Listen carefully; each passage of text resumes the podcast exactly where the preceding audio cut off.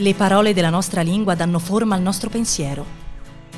Custodiscono e creano storie e tagli di mondo. Stai ascoltando Una parola al giorno, un podcast di unaparolaalgiorno.it e Bonfire, che ti accompagna fra usi, sfumature, curiosità e trascorsi di parole note e meno note.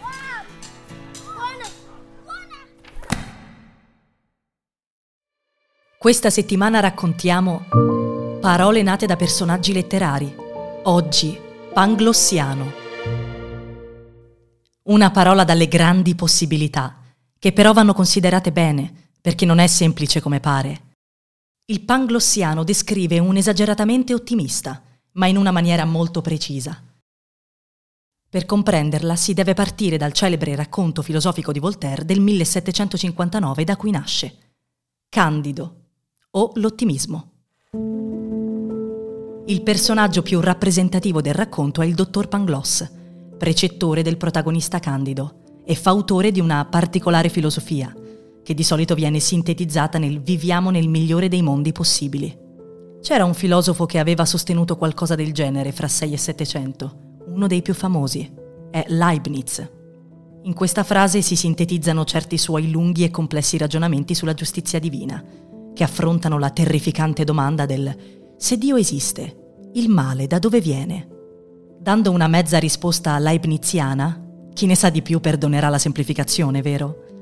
Diciamo che perché l'uno organico del creato potesse includere alcuni aspetti, come ad esempio il libero arbitrio, doveva comprenderne in maniera ineludibile altri che qualifichiamo come male, secondo una necessità impenetrabile.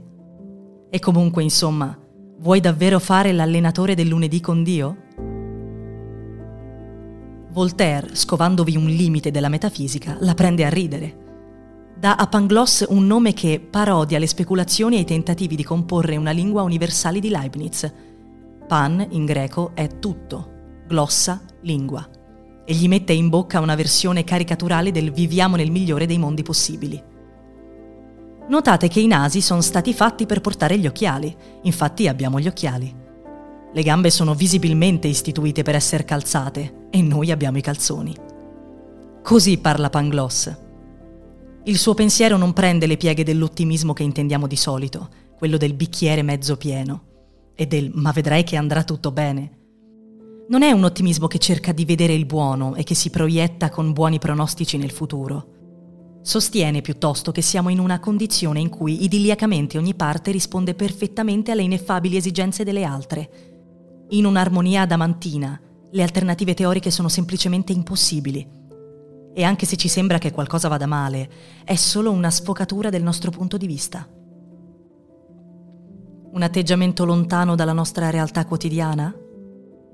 È forse panglossiana la fede nel mercato che si regola senza fallimenti e volgendo sempre al meglio. Forse è panglossiano il sostegno a un'ideologia vissuta come infallibile, in cui ogni stortura è rivisitata come fisiologica e necessaria. È magari panglossiano l'atteggiamento dell'amico che reinquadra sempre come naturali, positivi e inevitabili gli aspetti deteriori della sua relazione.